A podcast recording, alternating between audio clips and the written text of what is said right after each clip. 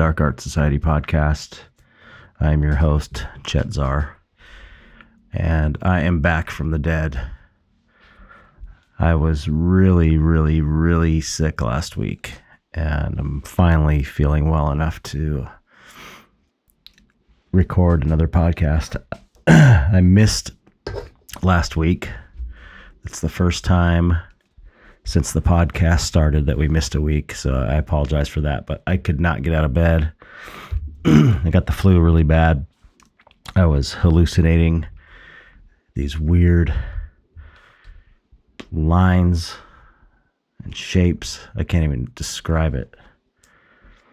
At one point, I kept thinking that we were playing the bird box game and and the sheets on the bed kept changing and i was thinking where are we getting where are all these sheets coming from on the bed? It was so weird. I can't even describe it. I don't even know what the bird box game is. But um i was just tripping out basically. Worst flu of my life. Uh, felt like i was going to die. And it convinced me to get a flu shot.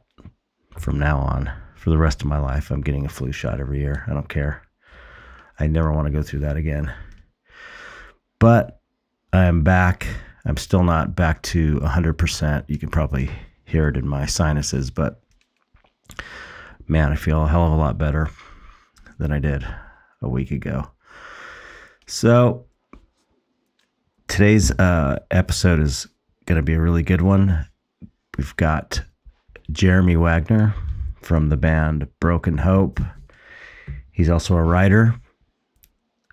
Um, he's his latest book is called Rabbit Heart. I got the audiobook and started listening to it. It's really good. Zombie zombie story. And uh, he is also the co-curator who's curating Conjoined this year with me, Conjoined Nine, which is Conjoined versus Grotesque. So he's the he's grotesque. I'm conjoined, I guess. um, he's also got a huge art collection, dark art collection, and um, uh, it's kind of cool because he, he, you know he's Jeremy's mostly known for his work with his band, and um, I don't think he's ever been interviewed about his art collection or his his uh, love of dark art. So this is kind of a new interview for him, and uh, we're glad to have him on. So without any further ado, here is our guest this week. Up. I'm not going to do that. I almost forgot. I got to do the. Uh, I have to do the uh, new Patreon subscribers first. Ooh, that was a close one. I'm still getting used to doing this on my own in this new format and stuff, so you got to forgive me. Because we have some uh, some new subscribers. So hold on, I'm logging on here. Patreon. All right. So let me name the new subscribers before we start. All right. Well, there's one new subscriber. We had uh, a previous subscriber up their pledge. Thank you, Roger Sonnenfeld. Oh no.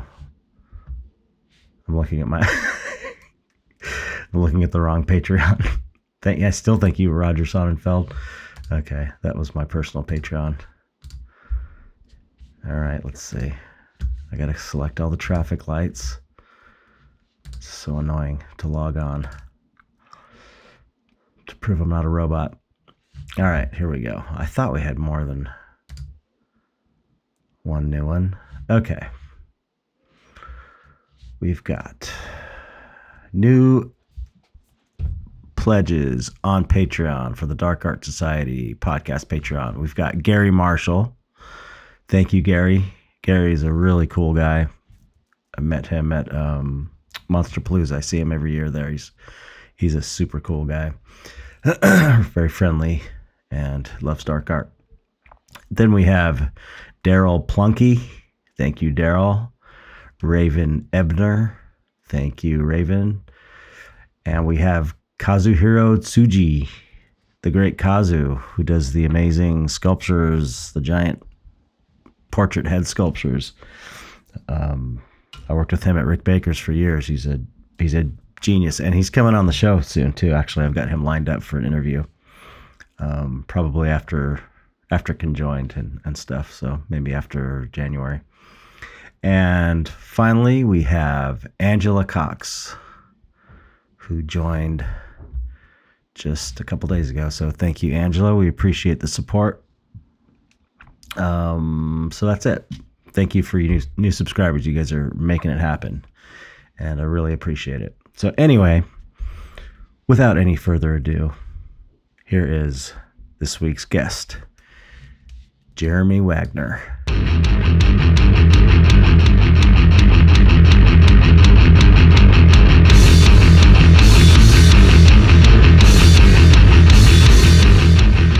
Hey, Jeremy, what's up? Hey, how's it going, Chet? Welcome to the show. Thank you so much for coming on, man. I appreciate it. Yeah, likewise, bro. Thanks for having me. Yeah, I, I, I'm, I was really excited to have you on. Um, uh, aside from your, you know, your your work in Broken Hope and your work as a uh, uh, a writer, which, by the way, I just uh, recently um, got the audiobook for uh, uh, Rabbit Heart, and it's fucking great. So anybody who's into zombies and Stephen King kind of horror authors will be uh, will not be disappointed if they pick this book up. It's fucking great. I mean, I just started it, but it was so good. you checked it out too, man. Thank Completely you. sucked me in. It's really good. Yeah. Really good writing. That book, and uh, I thought the audio book that you're listening to turned out really well. Yeah, she's the the the uh, narrator's great. She's yeah. she's awesome. All the different voices she's she does. Really, really, really, cool. You know, and plus the main character's um, a young woman, right. and uh, I thought it was appropriate having totally. a female narrator like that. But um, yeah, I thought so yeah, too. She did a good job. I um, I was really excited because out of everything I've published up till now, I haven't had an audiobook, and then my publisher sold the audio rights to Audible or something, and, mm-hmm. and it out. So like I was geeking out over it, and uh, I, I, bought I bought a copy of my own book on iTunes. So I'm just like I'm, I'm gonna buy it. And, uh, you know, like uh, like you, you know, when you're busy or something, audiobooks are great because oh, yeah. Listen. So when you're like when I'm driving or whatever, I, I was checking it out. I'm like, holy shit, this turned out pretty good. But again, thanks, man. I appreciate you reading my stuff. Yeah, know? yeah, it's great. Gary told me you were a good writer. You know, when when I first heard about you when we started working with him, and I was like, cool. So I oh love, yeah, I love reading. Gary, so.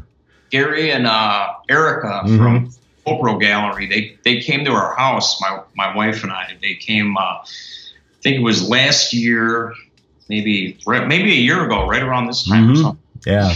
And um, they came for a weekend and, and then left. And uh, I think they're freezing their asses off too because it was really cold up.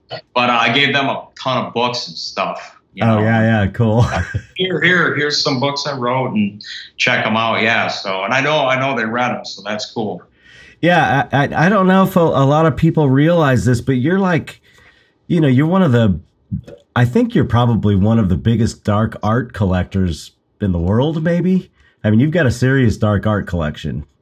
Yeah, you know, um, I don't think that's really known yeah. that much. I think people are starting to realize it just because of you know of uh, posts I do, especially on Instagram and right. stuff mm-hmm. of certain pieces. Um, uh, people know that I have a huge horror memorabilia collection. Mm. You know, I've got uh, just vast, a vast um, amount of actual screen use memorabilia mm. and just rare collectible stuff. So I've like stuff that was used in in the movie Jaws. You know, oh, wow. John Carpenter's The Thing. Oh my God, really?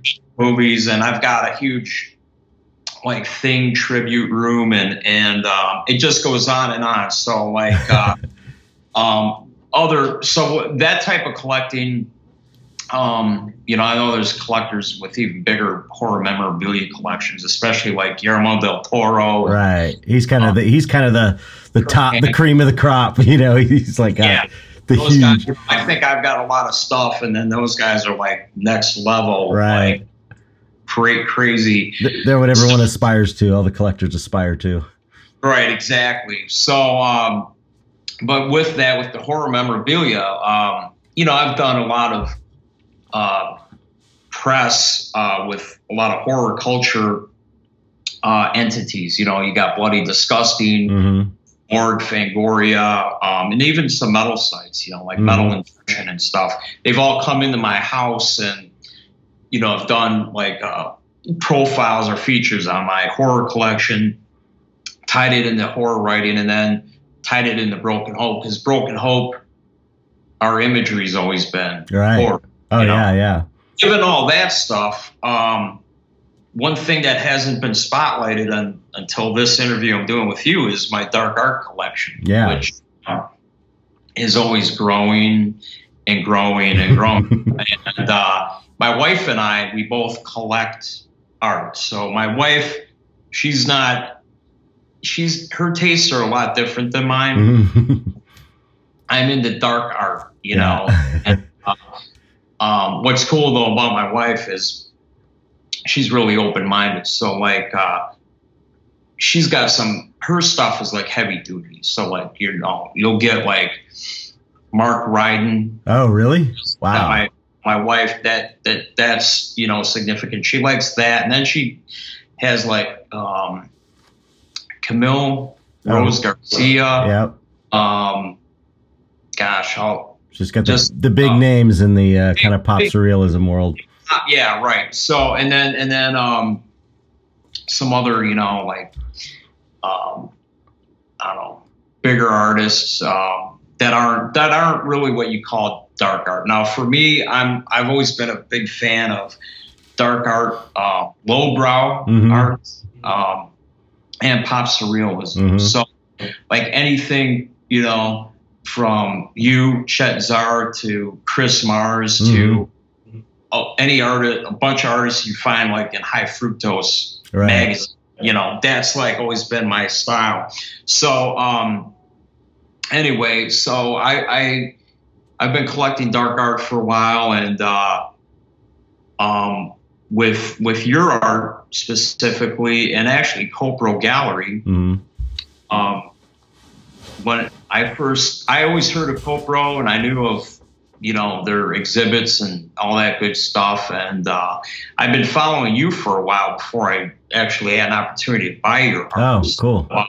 So I was like, wow, Chet Zar, this dude's work is friggin' awesome. And oh, thank uh, you. And you're welcome. And uh, um, I had an opportunity some years back. Uh, my wife wanted to go to the LA Art Show, so we hit different art events. So, you know, LA Art Show, Art Basel, right. Miami, and um, all that good stuff. So I'm like, great. I want the LA Art Show is going to be awesome because Copro Galleries. Let's see what they got. So, man, we went in and like there was a painting by you, Chris Mars right. painting, uh, Lee Shamel, who I had never heard yeah, of. Yeah, he's awesome. Lee's great giant scepter thing. Yeah, it's amazing. We blew in there, dude, and we friggin' bought like like half the shit they had. Excellent. So, uh, and with art collecting, um, you know, when you have two people, spouses, art collecting, it's like uh, start running out of room. Right, so, right. Uh, I have so my wife and I have a house in Chicago area. We have a house in Miami mm-hmm. Beach, and um, so like down here in Miami Beach, we we had Lee Shamel come in and install his whatever it is, twelve foot tall, you know, lighted scepter with yeah. skulls, all this stuff, and uh, found a home for that. So we got like quite the variety of art between those two houses. But I have another place in the Chicagoland area that houses um, a bunch of my more, more of my stuff. Like just think of the ultimate man cave. Right. You got this building. The horror man cave. Yeah, it's like a horror man, death metal cave. It's like Excellent. rehearsal studio, and then like horror memorabilia, um, which is is like the artwork is spread between you know three houses. Um, I've got like a bunch of music, rock, metal, memorabilia. Just think like you know like a hard rock cafe or or, or you know rock and roll hall of fame uh, fame exhibit. Uh, Way cooler much more metal and um, and then a couple like you know little museum rooms too. Like I got a Jeff Hanneman, a Slayer museum, oh wow.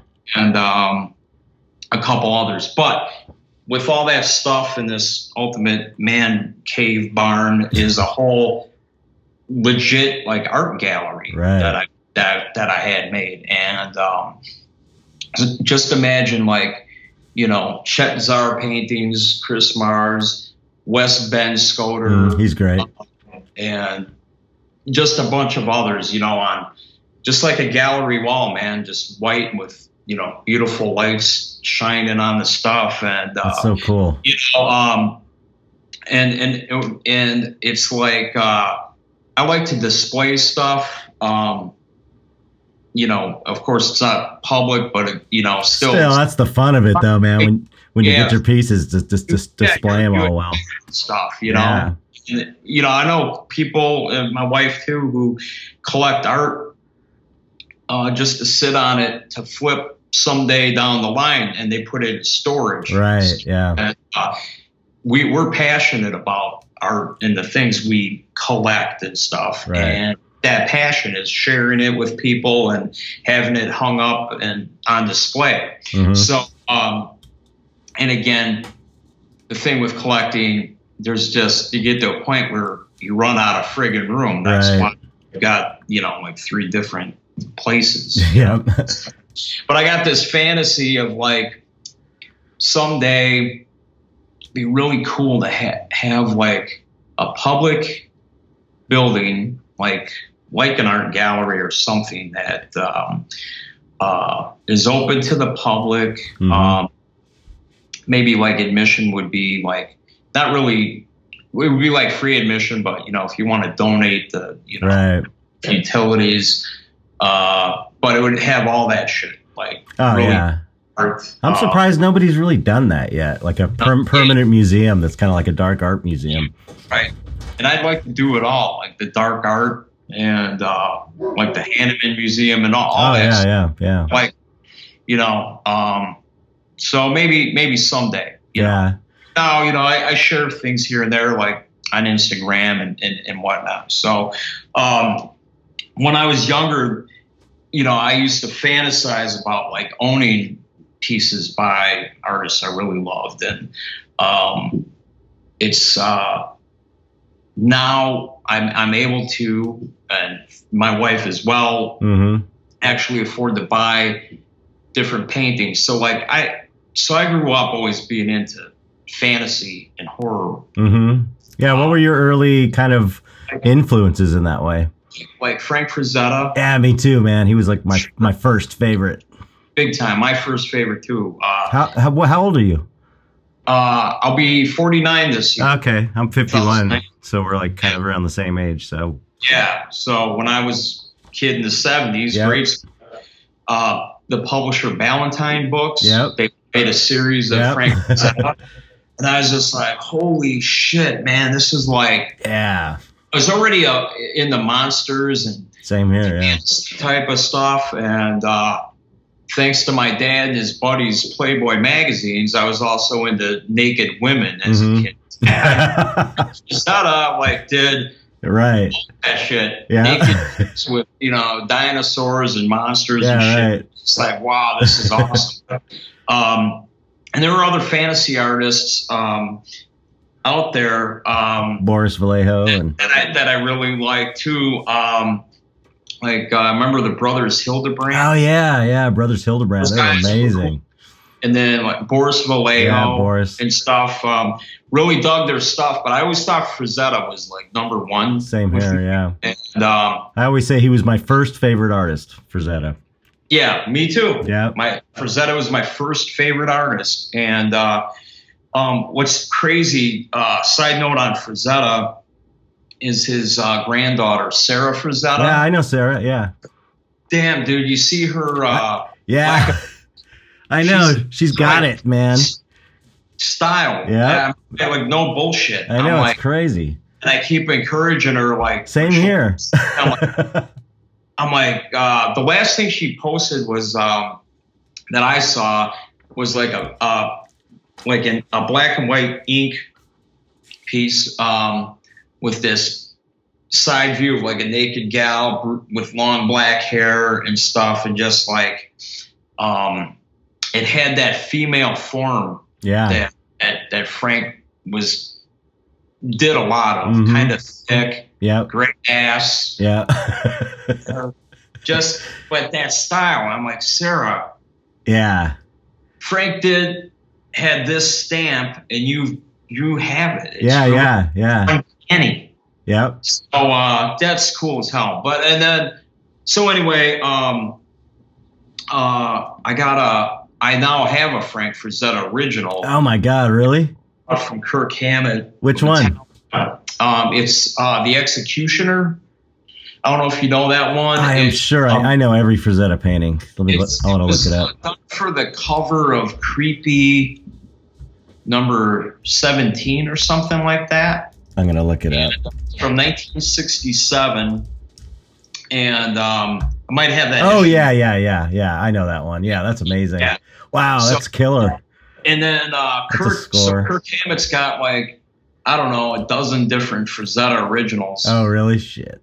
He told me about how he went to when Frank Frazetta was alive. Um, it's really cool of Kirk uh, to share share with me like photos of him with Frank at Frank's studio That's so cool. before he died, and um, you know he was buying uh, a bunch of different paintings and stuff. So um, Wow. so I was lucky that he wanted to part with that one. I tried to get another one from him. Stop anything else. Dude, which right? ones does he have? Do you know uh, which? So he's got um one. I think it's called the Berserker. Oh yeah, I know that one. Yep. The dude like with the a- sword, kind of like. he's like flying over. Yeah. Uh, he's like this. Yeah, he's on a yeah, yeah, yeah. And that's badass. And then he's got um he's got one that was done for a Ray Bradbury book cover Mhm. um called um the Autumn People. Oh, okay. It's a little bit different. And he's got he's got other ones um, like there's uh, Dracula and Frankenstein yep. Frazetta, where it's like Frankenstein's holding I'm sorry, Dracula's holding a woman hmm in his arms while Frankenstein is off to the side, just kind of. Yeah, I know that one. That's the that's the other one I wanted real bad. Um, and then uh, he's got like um, there's a Frazetta, um, like it's like uh, the painting's just ahead of Uncle Creepy. hmm from- Oh, cool. Um, Yeah, I used to love creepy and eerie. the Dracula and the Wolfman, and he's got a bunch of stuff, man. That's great. I wonder who has. I want to know who, who has the Death Dealer. That's like my favorite Frazetta painting. I think it's the Death Dealer. That one is that that one's awesome, dude. There's uh, there's some other ones I like, like one's called Land of Terror, and Ah, another one is uh, ah, I wish I could remember the name of it, dude. It's uh, but it's really cool because I'm really into dinosaurs. So Uh-huh. Land of Terror was done for used, I think, for an Edgar Rice Burroughs paperback back in the 60s. Um, and I have that. I have one of those original paperbacks. I just love oh, it cool. the cover. You know, it's like a man and a woman. Like dinosaurs and stuff like this mist. And Right. Yeah. Yeah. I know that one. there's another one where there's like it's a line, a lot like a line of of cavemen, and walking through this prehistoric land. And, Yeah. You know, they got clubs. Yeah. Yeah. got a chick over his shoulder or Yeah. something. It's like these two Tyrannosauruses yep. off the side looking at him and a pteranodon flying over, and it's just like, shit, dude. It just, uh, I love it because that's the thing about art.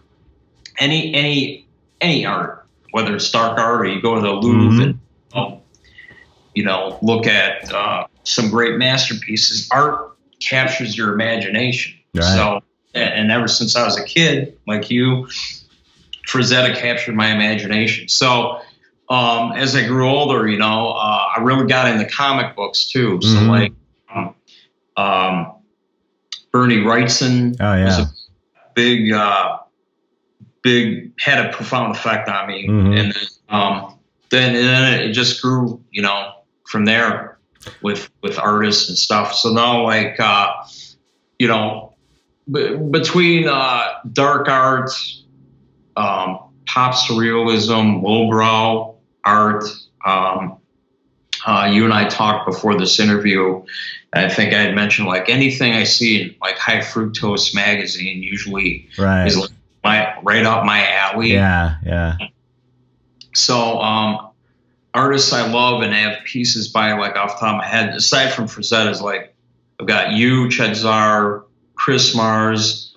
Uh, my wife and I have pieces by Mark Ryden, Todd Schorr. Oh my god. I like that dude, uh, Shag. Uh, Shag's you know? great, man. I'm such a huge Shag fan. My me yeah. and my wife both love Shag. He's a really yeah. cool guy too. Got this really kick-ass painting that my my wife bought me as a gift. It's so friggin' cool. I think it's if I got the name right, and Shag, if you're watching this, or any Shag experts, if I got it wrong, but I think it's called Night Night in the Peppermint Lounge. painting of uh, the band The Cramps. Oh wow! Singing, and they're like doing a show, and then you know Shag's got that um, martini kind of yeah look. So these people are in suits and ties, like looking at the band, like, what the hell? That's great. It's really cool painting. um, and um, one thing about Shag, I'll tell you this is uh, you you're in Southern California, right? Yeah, yeah. All right. So you you know the gallery La Luz de mm-hmm. Jesus Gallery. Yep. So when I was um, a younger man in uh, my twenties um, I went out to LA to do some something for Broken Hope, like um, press or, or something. We were on Metal Blade Records, who was based out in LA, mm-hmm. and uh, I went to uh, that gallery, La Luz, and uh, coincidentally, at the time they were doing their first ever Shag exhibit. Oh wow! I'll never forget it because I remember the name Shag and um, none of my friends, by the way, bandmates, friends, anyone, um, then up until recently, if you know, there's a few people like Gary right. from Copro, who I consider a friend, who who gets my tastes in, right. In stuff, you know. Um, uh, so I instantly like the shag stuff because um, I that I don't know what you call it. If you consider that lowbrow or some other. Yeah, I don't know. that, but his style, that retro tiki martini, yeah. it just really appealed to me. And and when they did that exhibit, he wasn't even known, and his paintings were so cheap. But oh, I, really? I didn't have a pop the piston back then. I couldn't even afford one. Right. Shit, I wish I could go back in time Don't you know, yeah. In my pocket because uh, it would have been kick ass to you know have some of those early shag. Oh yeah, I know somebody who got like a a Mark Ryden for three grand. Uh-huh. Early on, you know. oh, shit. Can you imagine? Yeah, yeah. We got uh, the we, one of the the Mark Ryden. We've had a couple. Um, the one we have uh, it's probably best known as the Meat Magi. Oh it's yeah, yeah. One in his Meat series. Yeah. so uh, we loaned that out to a museum in uh, Spain hmm. that did a Mark Ryden retrospective deal like last year. Mm-hmm. It's really awesome. Yeah, uh, that's cool. And uh, yeah, he's yeah he's another one who's just Oh yeah, he's one of the one of the reasons I started painting. Actually, so I got. um Oh really? Yeah, yeah. Because I mean, I was always doing art. I was got into makeup effects. I was doing that. Like that was my main thing, and for like oh, right. 20 years working in the movie business. And um, I, I started getting dissatisfied with it after you know 20, 25 years, and I picked up that um, uh, his book, the the Anima Mundi, maybe it's this black. It was like I think his first big art book. And yeah. I just was like, wow, this stuff's amazing. Actually, before that, yeah. I, I got a video game called Nine. Do you know about that? Nine. He, it's like it was like a mist kind of game. It was way back in the nineties. Sound vaguely familiar. He designed all like this this video game. He designed all the artwork, and I was like, this is so cool. And then I started learning about him. I got this book, and it was around that time I I, discussed. I thought I'd come right back. Yeah, it's really cool, but that and I, I saw uh, uh, uh, the Brom Brom put a book out, the artist Brom, and oh, those Brom. two guys. Between those two guys, I was like, "Wow, this is like these are guys making a living doing stuff that I, I would like to do," you know, and, and that kind of like yeah. sparked the the idea to start painting, you know. Right, that's awesome. Yeah, I. uh It's funny you mentioned makeup effects because that was another thing when I was young. Um, you know, again, being a horror kid, mm-hmm. you know, my mom, who's so cool, she like bought me the first issue of Fangoria. Oh, cool. Same here, man.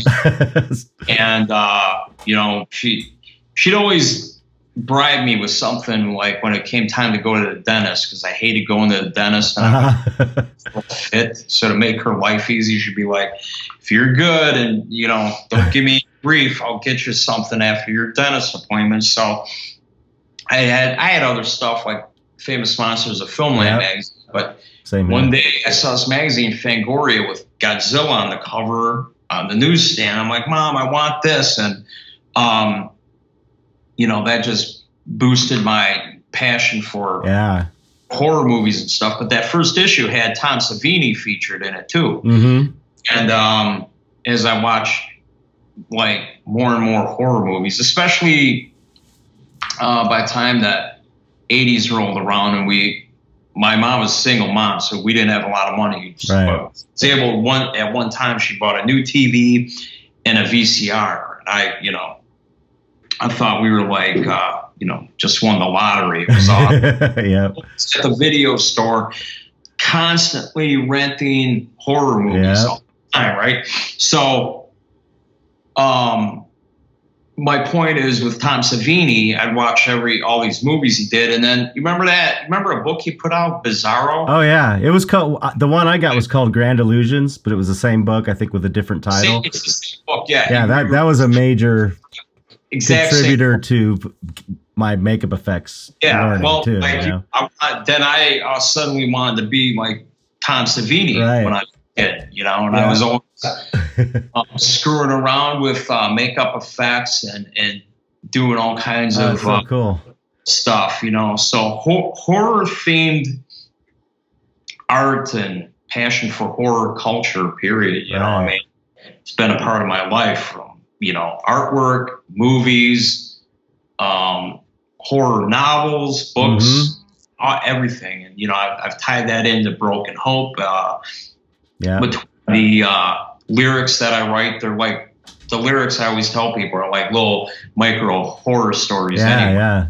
And uh, and I've always st- strived for um, having you know high quality yet horrifying artwork for Broken Hope album covers. Yeah, so, like, yeah.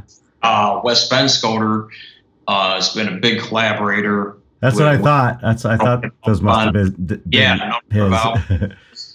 Um, and he's just phenomenal. And then, um, yeah, he's a great painter. A really cool dude named Mark Rudolph, who I don't know if you know him, but mm. he does artwork for uh, Decibel magazine mm. and Metal Hammer magazine. That's how I first discovered him. Oh, cool! And uh, we've collaborated on a on a few things, and he's going to be in the our art show. Oh, excellent! Mark Rudolph. But uh, anyway, yeah, it sounds like uh, you know you're you're my brother from another I, mother. No kidding. I know. yeah. I was in bands too. I just never made it. I was doing that for like 10 years. That was before I started yeah. painting. I was like, that was my other thing after makeup effects. Like I wanted to be in a, in a band, but, um, yeah, I wanted to ask you, how did the, uh, yeah, it's just so, people know, um, that for Conjoin this year, this is the ninth year we've done it. Um, yeah. and we are, uh, uh, co-curating together.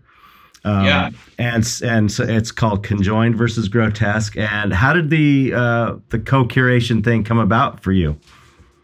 Was this um, through Gary? This is through Gary, right? I mean, this is yeah, it's through Gary. Gary's so, idea. I um, well, so like I told you, my wife and I we went to that LA art show mm-hmm.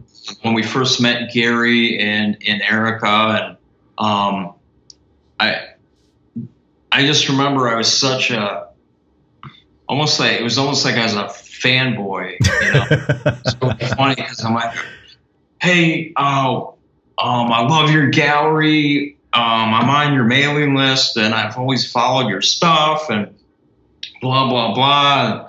And uh, Gary and Erica are like, oh, oh, that's cool. Thanks a lot. Nice to meet you. And then, uh, and then you know, when I do that kind of stuff, that's it's like also meeting like someone you look up to, whether it's a famous musician or you know, mm-hmm. uh, you know, an author or so, whoever you look up to, right? Or so I'm like, God, I sound like a damn dork.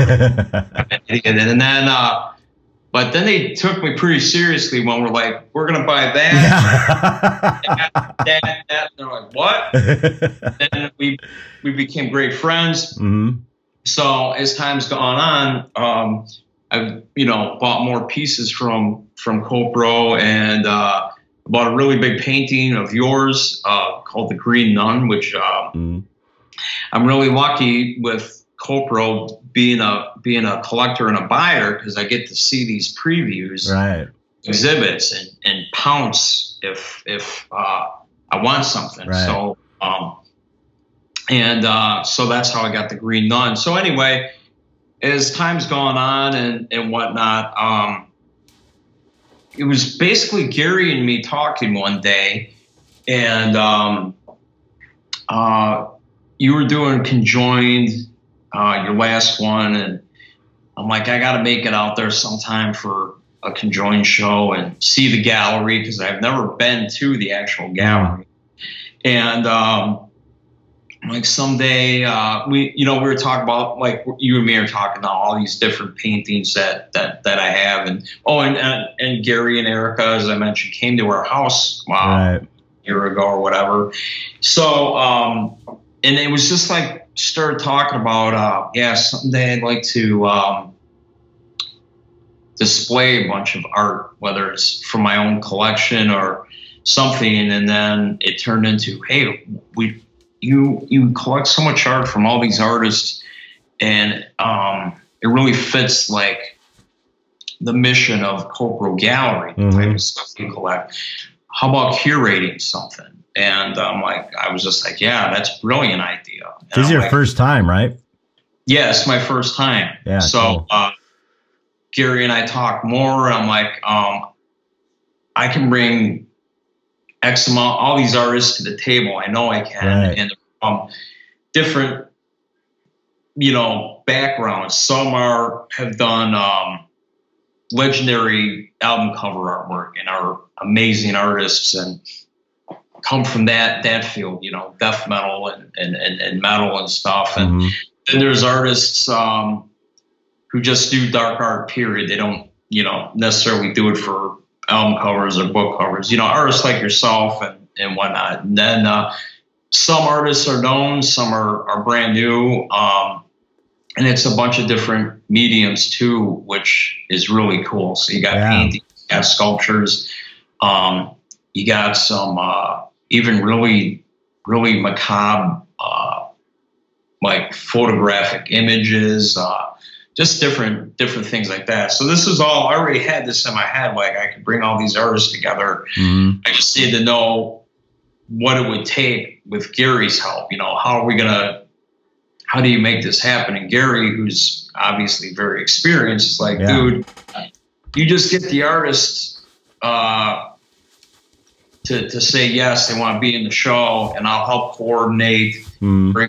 art in, displaying it, selling it, and all this. And man, he he's made it real easy for me. Oh yeah, yeah, he's great. But as time's gone on, it's been going on so for the last year, getting all this organized. Uh, we've had um, just some great artists step up. We've had some other artists who I didn't even see coming, actually, that weren't even on my radar. hmm And then um, we've had uh, some other artists that are like in it, like um, a couple guys who are in the band Slipknot, and my publicist is the one who who was doing publicity for our show, uh, Conjoined versus Grotesque, and she's like, "Hey, Jay and Clown from Slipknot, you know they they do this." Um, really macabre type of art. Um, I think they'd be a great fit. And, uh,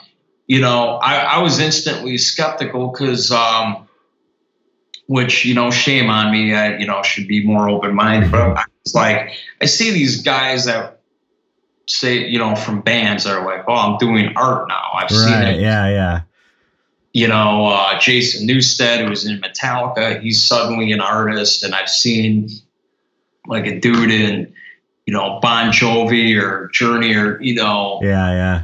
all these guys, and it's like, um, I don't know. I to me, an artist is like if you're gonna start painting, Takes Not- a while.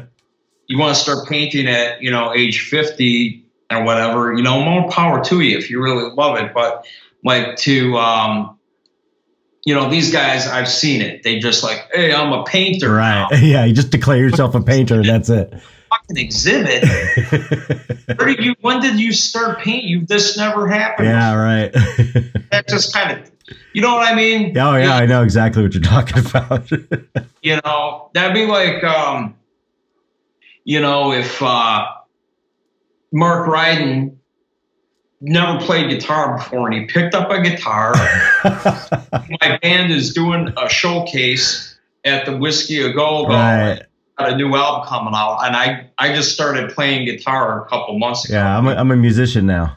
I'm a musician so in all fairness, so I'm like, well, let me see what they got, you know, uh, Uh. Jay and Clown from Slipknot. Um, because uh, with all the artists for the show that I've handpicked, you know, I want them, they got to fit the vibe. Right. when you Yeah.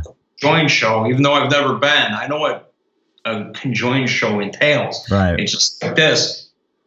It's dark art. It's it's uh, you know whatever your idea of quality is. You know that the artists that are in the exhibit are just stellar at what they do. You know, Right. whatever whatever it is. Yeah, And, um, and and it's got to fit that theme. And then so when I saw Jay and Clown's stuff, then I was like, wow, holy shit! This, they're actually legit, man. They're actually Oh, good. really good. Then you know, uh, I find out that they've always been doing art. Oh, cool. Their band is so goddamn big. That's the first thing you think of. Right. That's what for you know. Right. Um, So uh, definitely, that was a surprise. Yeah. It's a really cool. Those guys being in the show is just another plus Yeah. and uh, so like clown's got this big giant 10 foot piece that Wow. uh, that gary just blew gary away too gary's like damn this is thing's impressive it's going to look amazing at the show and then jay the drummer of slipknot jay weinberg he uh he did this painting i don't know if you saw it um yet i think it was posted somewhere of a goat Oh yeah. Yeah. It's amazing. uh, it's so How big is that piece? Cool. Um, good question. I'm not sure. Yeah. it looks great. Yeah. though. I was like, fuck, yeah, that's it's amazing. So again, the whole the, my whole spiel about those guys is I didn't I, I didn't see them coming. Right. It's, it's another edition. So we've got one hell of a you know army of artists for this conjoined versus. Oh yeah, yeah. The stuff uh, stuff coming in is amazing. It's like the, yeah. The, it's. I'm telling. oh, go ahead. Oh no. Well, Gary, you know, Gary presented the idea of co-curating with you, mm-hmm. um, kind of like as a way to bring in some, you know, new life to the show and get a bunch of new artists that we don't usually show. Um, yeah. And so it, it, sounded great to me. The idea sounded great to me, and um, so it's so cool to see, you know, like half the artists are are new to Copro. I think, you right. know, from your end, and it's like there's. It's just so cool to see that there's so much great dark art happening out there. I mean, it's really this this movement is finally really catching on and becoming legit, you know, which is what this whole podcast and this whole dark art society is all about trying to let people know the good news about dark art. you know, you yeah. don't have to be ashamed or embarrassed anymore. It's legit. It's been going on for years. You know, I've I fly the the flag of dark art high. Yeah, and, yeah. Uh, I've always been in the corner of many dark artists, you know, mm-hmm. um, since uh, since I actually Broken Hope. So like when we started putting albums on at record deals, you know, we'd always have a budget for album artwork. So mm-hmm. uh, I, I'm I'm the guy who always was in touch with artists for every album we've oh, ever cool. done.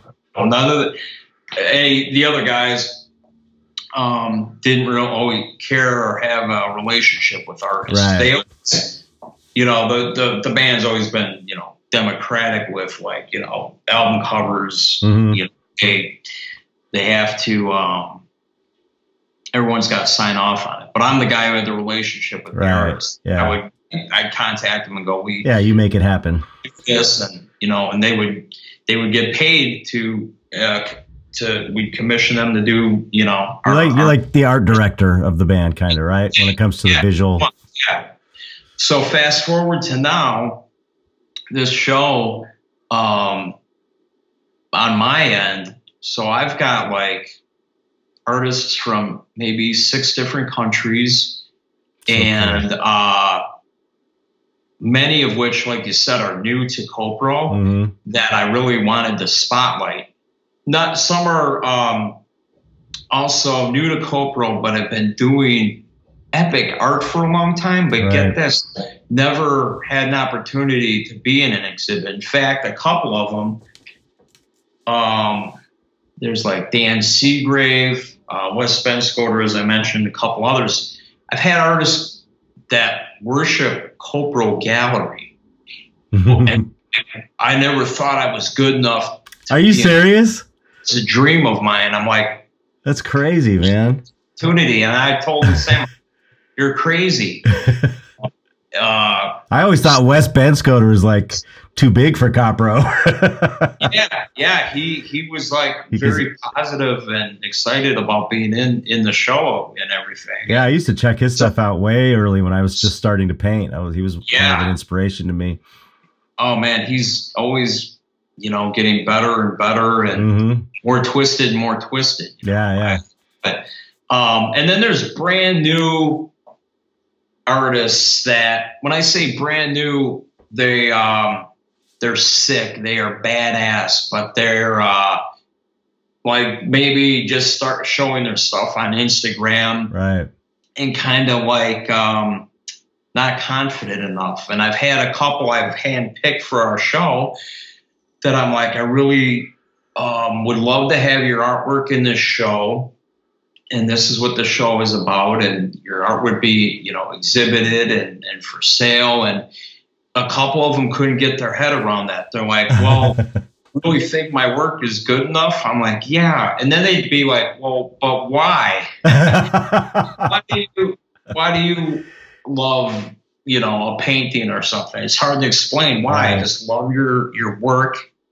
It's fucking twisted. It's awesome, mm-hmm. and and I really want to uh, share and give you this opportunity. Yeah. And um, so, as new as I am as a curator, um, you know, I learned pretty quick how to manage the artists I'm bringing in, and a couple of them I held their hand along the way. Mm, that's cool. Um, and then you know others, uh, um, you know, just stepped right in, and you know, we're excited to go and stuff. And I've also had some artists who um, kind of blew it. Like I, I was, you know, rattled their cage a few times. They wanted, yeah, I want to be in. This is great, and I'm like, where's their stuff? Where's their stuff? And it's like nothing. Right. You know? So, yeah. Yeah.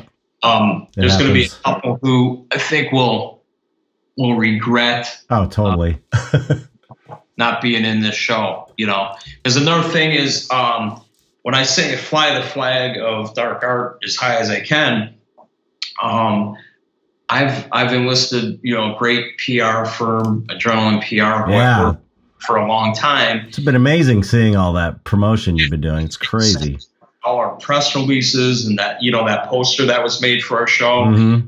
like you know i don't know hundreds of thousands of press contacts and um, the opening night reception will have a lot of press and yeah. uh, I, I, I really want to raise the visibility like never before yeah you know? it's so cool yeah dark art yep. for our show for Copro Gallery mm-hmm. um, so yeah, man, it's really it's a really great thing. Yeah, yeah. yeah. Oh yeah. It's amazing. Yeah, you're doing you're doing you're you're like lending your uh um your position to really yeah. benefit this whole scene. Um I I asked Guillermo um del Toro, you know, did you go to his show? The the At Home with Monsters? I came this close to making it and uh I can't remember what happened, but I then I couldn't make yeah, it. Yeah, it was really amazing. And I was I was telling him like uh, I sent him an email after I saw the show, and um, I was you know I was kind of it's kind of a dumb question now that I think about it, but I was like. Man, I don't know if you realize how important this is to the dark art community that you're doing this. You're legitimizing us. And he goes, why do you think I'm doing it? it's like he, he that's why he was doing it. You know, he doesn't get anything out of it other than helping this legitimize this movement, which is so cool, you know? That's exactly why I'm involved. Yeah. My, my only angle, uh, motive, whatever you want to call it, is simply to promote dark art, raise the visibility, right. uh, and, and just have the masses see see what this is all about. Right. You know? and, yeah, and it just it just goes. So it. It's so so uh, it just proves again my theory that the dark art people are the nicest, coolest people.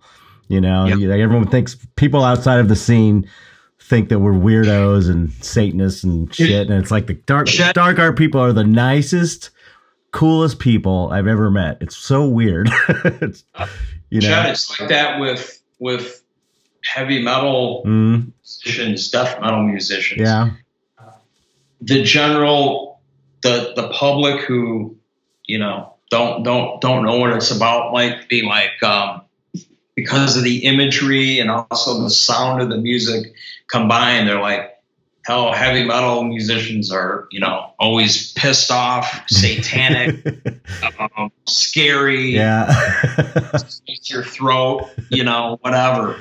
It's the same thing. Metal musicians, dark artists are the nicest people you could ever meet. You know, yeah, they, they're friendly. They're yeah, right. They love you know kittens. yeah, it's true, man. it's goddamn true, man. I do. I know, I do too.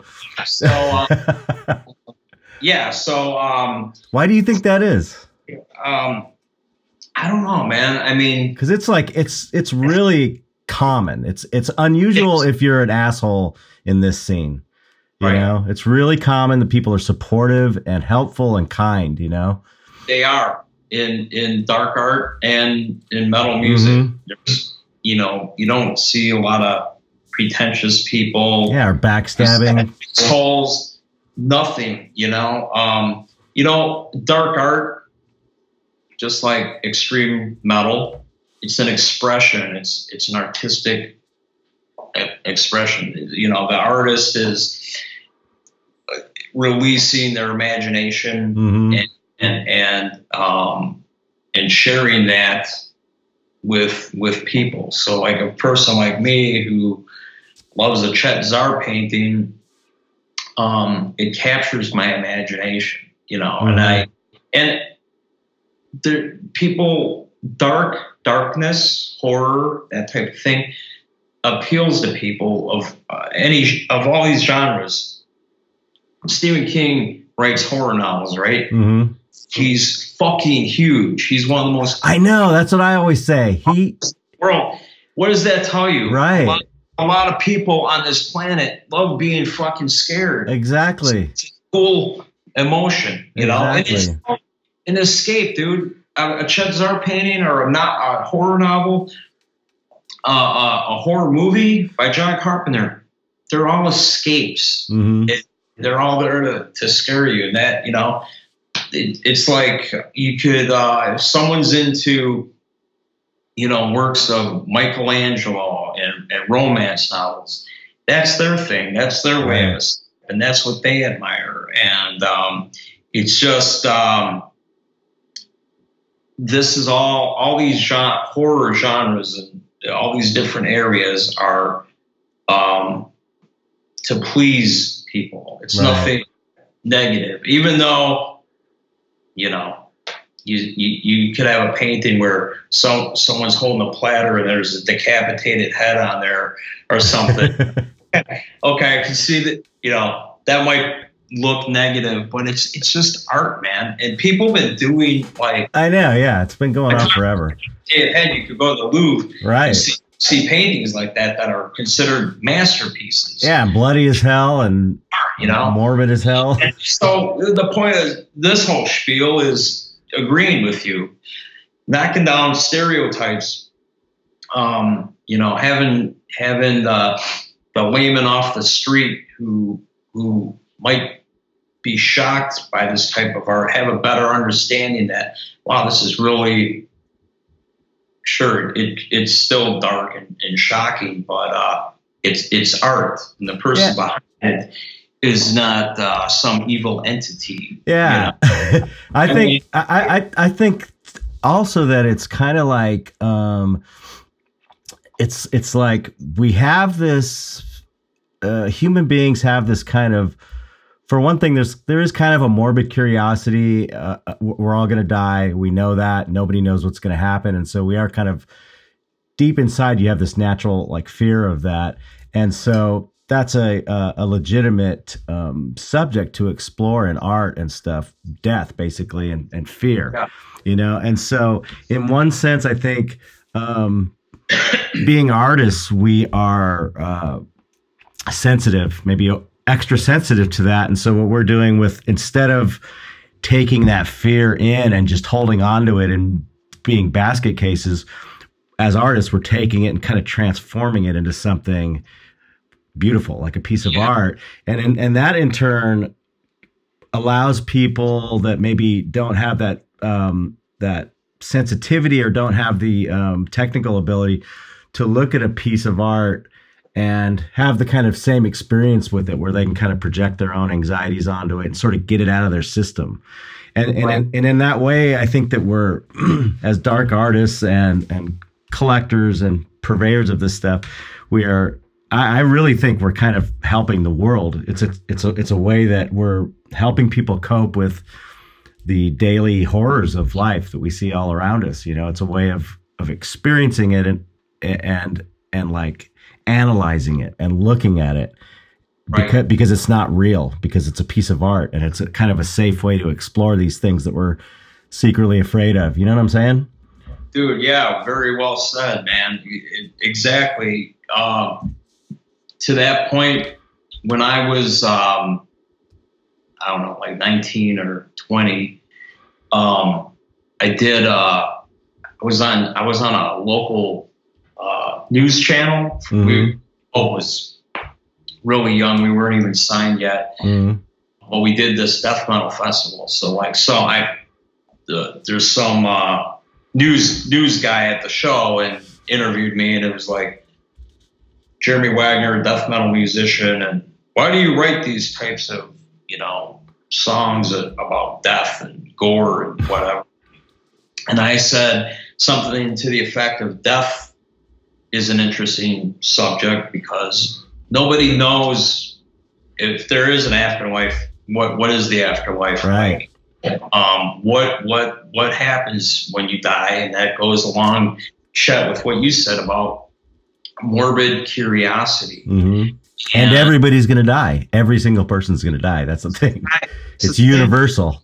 You wake up and you live your life. Um, you know, in the back of your head, at least mine, I'm always like, I know I'm going to die someday. I know. Oh, everybody. or how it's going to happen. Yeah.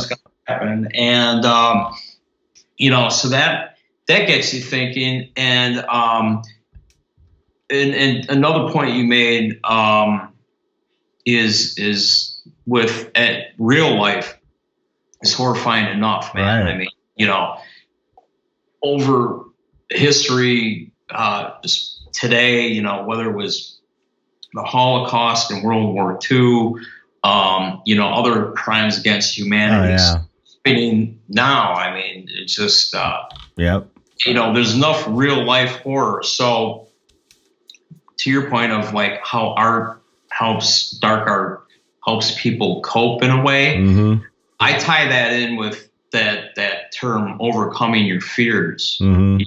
And um, absolutely, and it's like, um, and one someone might say, well, if art's an escape, why do I want to escape from the hor- real life horrors and the, the, this other type of horror? But it, it's not. It's just not the same. No, it's it's, it's uh, you know, there's uh, I'll put it to you this way: there's beauty in darkness. Absolutely. You know? There's beauty in darkness, 100%. Yeah. You know, um, I have uh, anybody who's watching this this interview. I have a great painting by Chet Zar called "The Green Nun," and um, you know, it's like this nun-like figure with this almost corpse-like face holding this maggot, giant maggot. it's a baby, you know, and um, it's you know like my my mother, she was there when I got the painting and had it hung up. Yeah, um, she lives on the property that mm-hmm. have that building on. Oh, cool. And my mom's just like she's, you know, she knows me as a horror kid anyway. Mm-hmm. And still, she, you know, she'll still look at stuff, and I'm wondering what's going through her head as she's staring at it because I'm not sure if she's disturbed or whatever. And she's just, you know, that's a really that's a really different painting. but she's like, it's really well done, you know, like, you know, that's, so that's so cool. Yeah. Anyone with an eye. Right. I just, you know. Well, that, um, that that's that's people. That's not for everyone, but like I said, there's beauty and darkness. Yeah, and that that was kind of my when I just decided to start painting. I thought that um, I felt like you know, technically I had to paint. Uh, I just I wanted to do it, but uh, because I love painting, I wanted to do it well. But at the same time, I really like to. Um, I, I wanted to elevate the subject matter to where to the point where it's like it might be a subject that a, that a, a, you know a normal person might not be interested in, but they can't deny that it's painted well. And so on a on that level, at least they'll be drawn in and they'll kind of want to look at it because technically it's well done. And that might be a little like foot in the door to getting people to um, appreciate a kind of artwork that they wouldn't take seriously before. You know right. what I mean?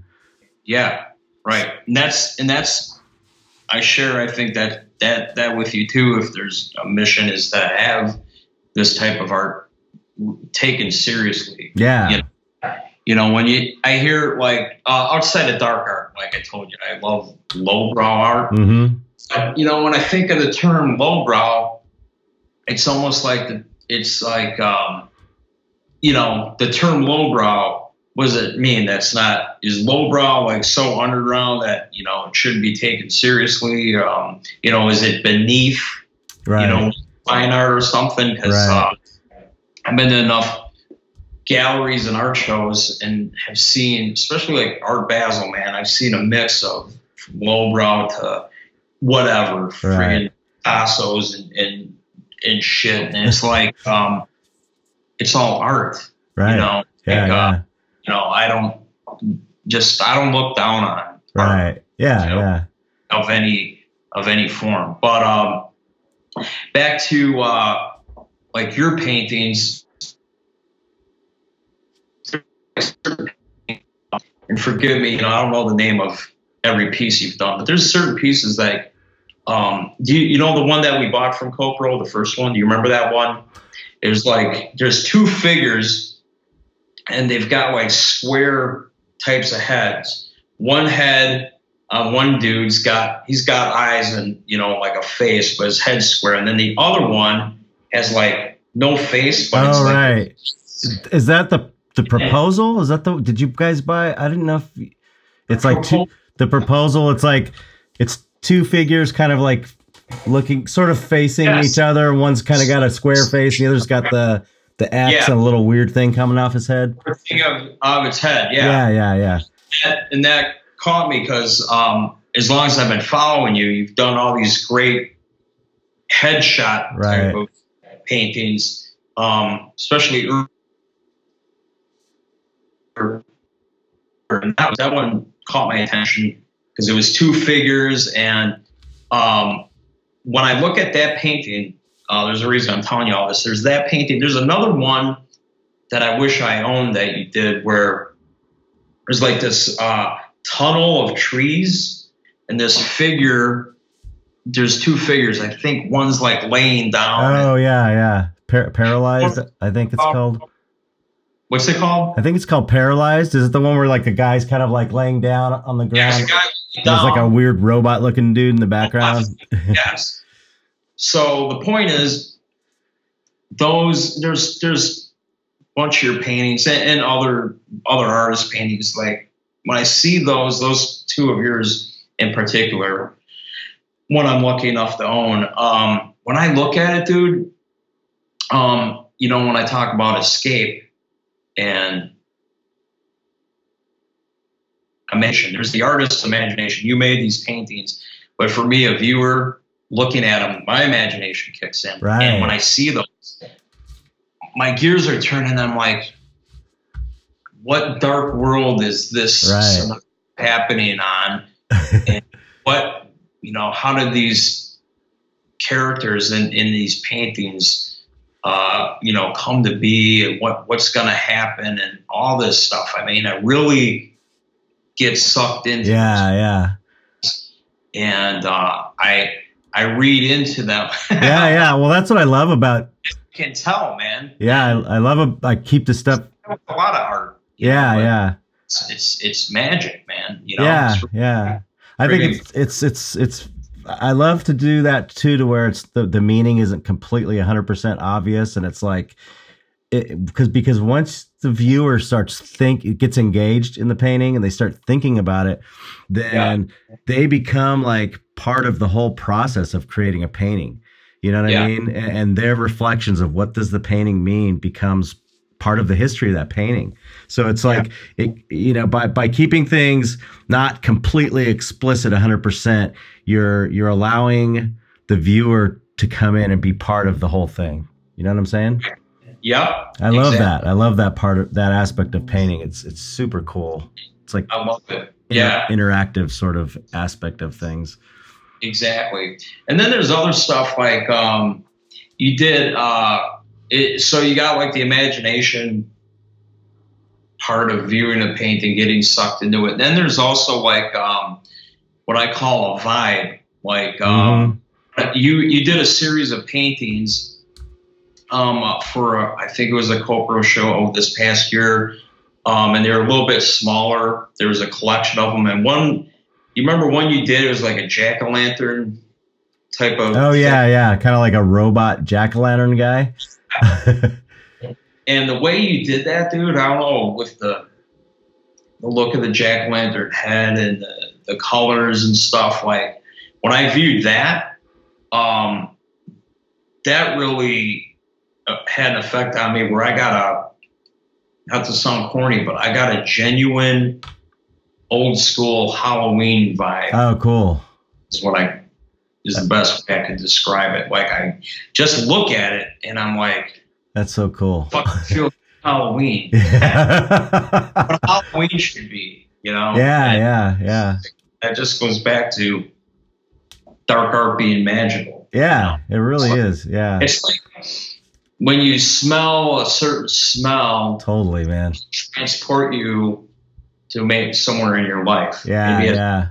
As, maybe as an adult, uh, somewhere you've been, or something special happened in your life. Maybe something not so special, but just a sense can transport you. Oh yeah. And art visually can convey a feeling right. that feel a certain way. Yeah, you know? yeah, yeah. It's cool. Yeah, yeah, it is. It is amazing, and it is magic too. Big time. Re- real magic. Yeah, well, we're we're uh, just about at the end of the of the road here. I wanted to ask you one thing before we go: is when yeah, when did you do you know your first purchase, a collect collection art art art purchase? Do you remember that or? Yeah. Um, what was your first piece? My first piece was, uh, you know, the artist uh, Michael Whelan. Oh, yeah, he's amazing. Yeah, yeah. I love Michael Whelan, and uh, he did the Stephen King books. yeah, yeah. He did. Uh, if you ever, if you saw like, I think seventies or eighties, uh, publisher re-released all these H.P. Lovecraft. Oh yeah, books. those are great, man. Used pieces of Michael Whelan. Yep. You know artwork. So um, I have um, those. I uh, I had a little bit of money and um, it just kind of fell into place. I was looking at some Michael Whelan stuff and um, there's a tiny painting like this, like this, that um, I contacted his, tried to contact him through his website about something else, and I evidently his wife like was manages his website and answers the emails. Mm-hmm. She answered some questions, and then was like, you know, I got this original painting. Um, if you're interested, I'm like, oh shit. Well, how much? And price was right. I'm like, okay, I'll buy it. I love to have an original Michael Whelan. So I got that, and then um, I got these like I think they're like Jacques. So that artwork I told you about that was was on those uh, H.P. Lovecraft books were like if you saw the the books back in the day, the paperbacks, they would use pieces of Michael Whelan paintings and over and you know when I had those books as a kid, I I didn't realize until I was old till now that was all they used pieces of one, two giant pieces. Mm. Uh, um, is it a, a diptych? Yeah, right? yeah, yeah, diptych. Yeah. So, so, I got these two these diptychs that Michael Whelan did. They're completely um, H.P. Lovecraftish. Um, and just amazing to see. And they're again, they're not original, right? right.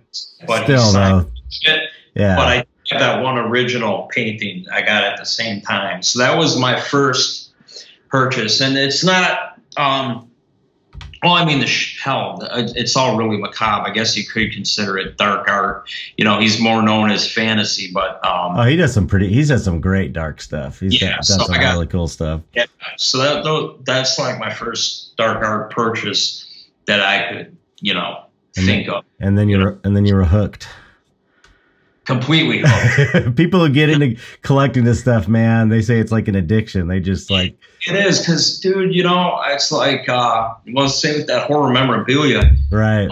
I'm like okay you know i'm fucking done collecting. Um you know i got everything i need and i'm happy. And then something pops up bro and you, it's just like shit i want that. I want to own that. Right. You know and um, uh, one thing I noticed, you know, um, I'm uh, I'm a member of one of I think it's the Chet Zar Collectors on Facebook. Uh-huh, yeah, and um, it's really cool to see because um, I've never joined any kind of art collecting group before that one, mm. and uh, to see all the all your fans like me who just worship your art. You know, you come out with something new, we like whether it's at Copro or something, you start seeing this buzz of activity, like, oh my God, you know, um, I got to go to that show, or other collectors who were like, I was so lucky to have gone to a conjoined show and I have this piece and whatnot. Right. It's like, um, it's like that, that type of passion for dark art and just even art in general. You and I talked about, right. Um, uh, Roberto Ferri, oh, yeah. the, you know, famous Italian Fucking painter. amazing. Got a piece by him, and that's a guy I always wanted a piece from. And um, again, I thought, all right, I'm cool. I don't need to collect anymore. But then something like that, Chet Zar's Green Nun, man. I'm like, that's just too fucking epic. got the means. I, am gonna acquire it. Right. You know? Right. Yeah. You know. So. Uh, I don't yeah. Think, I don't think it ever ends. No, I don't see it ending, bro. Especially after after you come out for the conjoined show, you're to be so inspired, dude. Oh god, the stuff that uh Copro keeps posting and I keep reposting. Oh man, yeah. Like this, I see a post, I'm like, Erica, dude, she just posted this fucking piece I know it's part of our show, bro. Listen, um, artist is asking for it. Okay, I don't want to step on anyone's toes, but uh, I'm really interested in buying it. You know, fucking done that, dude, like seven times already. Yeah, few weeks. You know. You know, so, what's yeah. what's uh, I was just talking to somebody about this, and we'll we'll wrap this up. But um, the, the conjoined show, I'm telling you, man, the conjoined show is a magic show. I don't know yeah. how it happens. Every year we've done it. It's like it's it started off as the the first conjoined was like, oh, I'm going to do a, a sculpture show that I can include all these people I used to work with in makeup effects as, and, and yeah. put their stuff in a fine art setting, and then like half. And it was more of a sculpture show, and it, it did really well. People loved it, huge crowds. And then every year we did it, somehow it kept keeps getting better. And it's so weird because it's like this organic magical thing that happens. It's like kind of this running joke like it just comes together magically every time. And then this this year is no like last year I was like when we were putting together I was like, well, I don't know how we're going to every year I say this. I don't know how we're going to top last year. And, right. then and then the next year it's better somehow magically. I can't imagine it getting better. And then the same with now I'm seeing the stuff this year, and it looks yeah. like it's going to be the best one yet. And it's just like I'm telling you, there's some kind of weird magic vibe in this show that it, it always comes together kind of at the last minute, and and and it's it there's some there's something there. I don't know how it happened. It's just happened, but it's so cool to have you uh, in on it. Yeah, I love I love that. Gary said the same thing. He's like, dude, I think this is going to be one of the best shows we've ever done. Right. And um, you know, Chet, the thing is too. Um, there's one other show I know of that has always sounded really cool. I think it's called uh, Hyper Stoic or Hypersonic or something. It's the artist Pushead. Oh yeah, Pushead's amazing. Does his own show and Wes Benscoter has been a part of that oh. for you know. I haven't heard of that one. A few years, but um, that's the only show I know of that does anything remotely close to this. But other than that, dude, like Conjoined is like one of the really big dark art shows too. So you've always been doing something really special. Copro does a lot of special things. Yeah. thing is really special, and it, I I could see it increasing, you know, in popularity. And in my whole role, the you know like you're conjoined versus grotesque. So I was thinking up a name for my my portion of the show, and I was like coming up with a band name. It's not real. right. what do I want to do? And I we had um I always I always like the word grotesque. We use that that uh, as an album title on our fifth album, Grotesque okay. Blessing. So I started thinking about. It. I'm like, again, it goes along with beauty and darkness. Yeah, yeah. you know that the word grotesque could be a negative, but um, there's a there's beauty in in that. There's oh, beauty, absolutely. You know, and uh, I just thought it was a good fit with conjoined totally. versus past. Yep here we are, you and me, bringing to the table all these amazing artists, and and we have all this stuff in common, which is crazy. Yeah, I didn't even know until we started talking today. it's too yeah, funny. I, mean, I told you it's a magic show. it is. See, look at this happening. So yep. here you and I are combining dark art synergies. Yep. Embracing dark art and and lifting it up to the to the next level. Yeah. You know, this is just fucking awesome. Dude. It's exciting. So, I'm telling you, we're at the. I'm quite happy you wanted to be a part of it with me. Oh know? yeah, no, I'm, I'm, honored. I'm, and, and when I when I um threw my hat in the ring and said I'm in, we're, let's do it. Um, I didn't. I just pedaled to the metal. I I haven't fucked off or nothing. I made sure. oh yeah. I brought into this thing is really, you know, fits fits the fits the vibe and uh, whether they're new, old, or whatever, we're giving everyone that comes to this thing a whole new experience. Oh yeah, no, you, you're you're killing it, man. You're you're you're, yeah. you're kind of making this this. You're adding new life to the show, which is really great. So I appreciate you doing it with me. I'm I'm very yeah. excited about it. Um, and and and you, I'm, a, I'm appreciative that you're doing this for the dark art community as well because that's what this whole movement, and this podcast is all about. We're trying to um, uh, raise awareness of this, and so you, you, your your efforts are really important and, and appreciated by the whole community. So, yeah, I love the community, and and you know me, I I, I uh, support dark art. I collect dark art. Yeah, it's uh, it's in my DNA. Yeah, you know?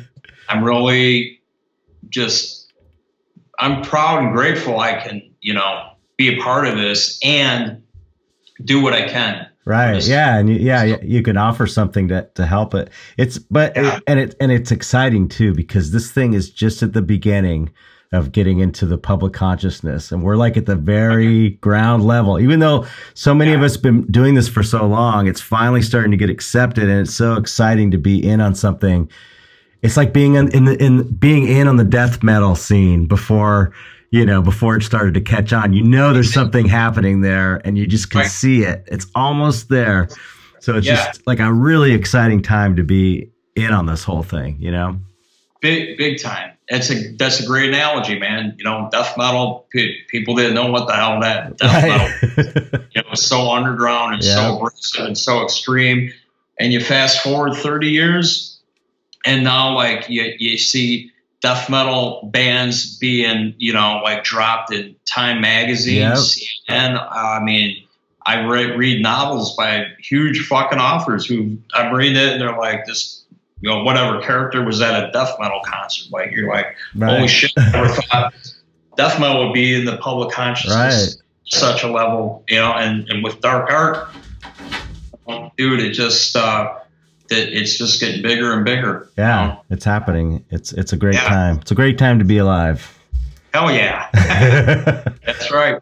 Well, I, I, I want to thank you again so much for coming on, taking the time, chatting. It was great. I'd love to have you on again sometime because you're a great interview. Absolutely, and thank you, Chet, for having me today. And uh, it's cool we could uh, wrap. Yeah.